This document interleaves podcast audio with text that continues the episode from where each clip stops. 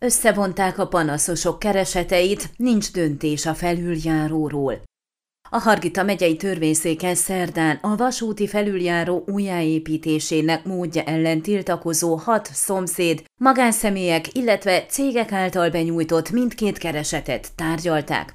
Az első a munkálatok felfüggesztésére vonatkozik, ezt az első tárgyaláson a felperesek indítványára összevonták a hasonló tárgyú alapkeresettel, amely az építkezési engedély érvénytelenítésére irányul.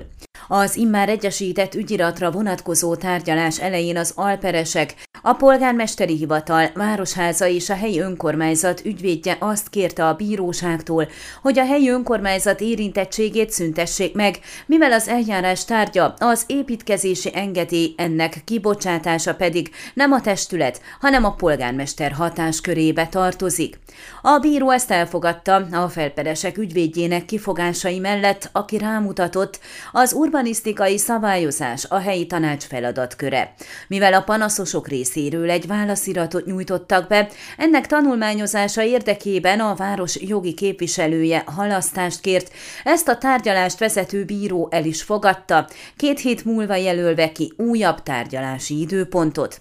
A munkálatok felfüggesztésére vonatkozó kérést így érdemben nem vitatták meg, erre csak egy következő alkalommal kerülhet sor. A felüljáróhoz közel épült házak tulajdonosai azt kérik, hogy állítsák le a munkálatokat, mert kifogásolják, hogy korábban nem egyeztettek velük. A kerékpársávokkal bővítendő, a terv szerint a korábbinál szélesebb híd nagyon közel kerül a lakóépületekhez, leárnyékolva azokat. Az általuk javasolt megoldás szerint a felüljáró szélére tervezett járdát nem a magasban, hanem lent, a házak előtt kellene elkészíteni az érintett szakaszon, mert a gyalogosok az úttesten átkelve a vasútvonal előtt egy lépcsőn jutnának fel a felüljáróra. Utóbbi megoldás a városvezetés szerint kizárt, mert gyalogátjáró létrehozását a rendőrség nem engedélyezi a híd alatti kanyarban balesetveszély miatt. A polgármester szerint az építkezés, amely felújításnak minősül, a vonatkozó törvények betartásával zajlik,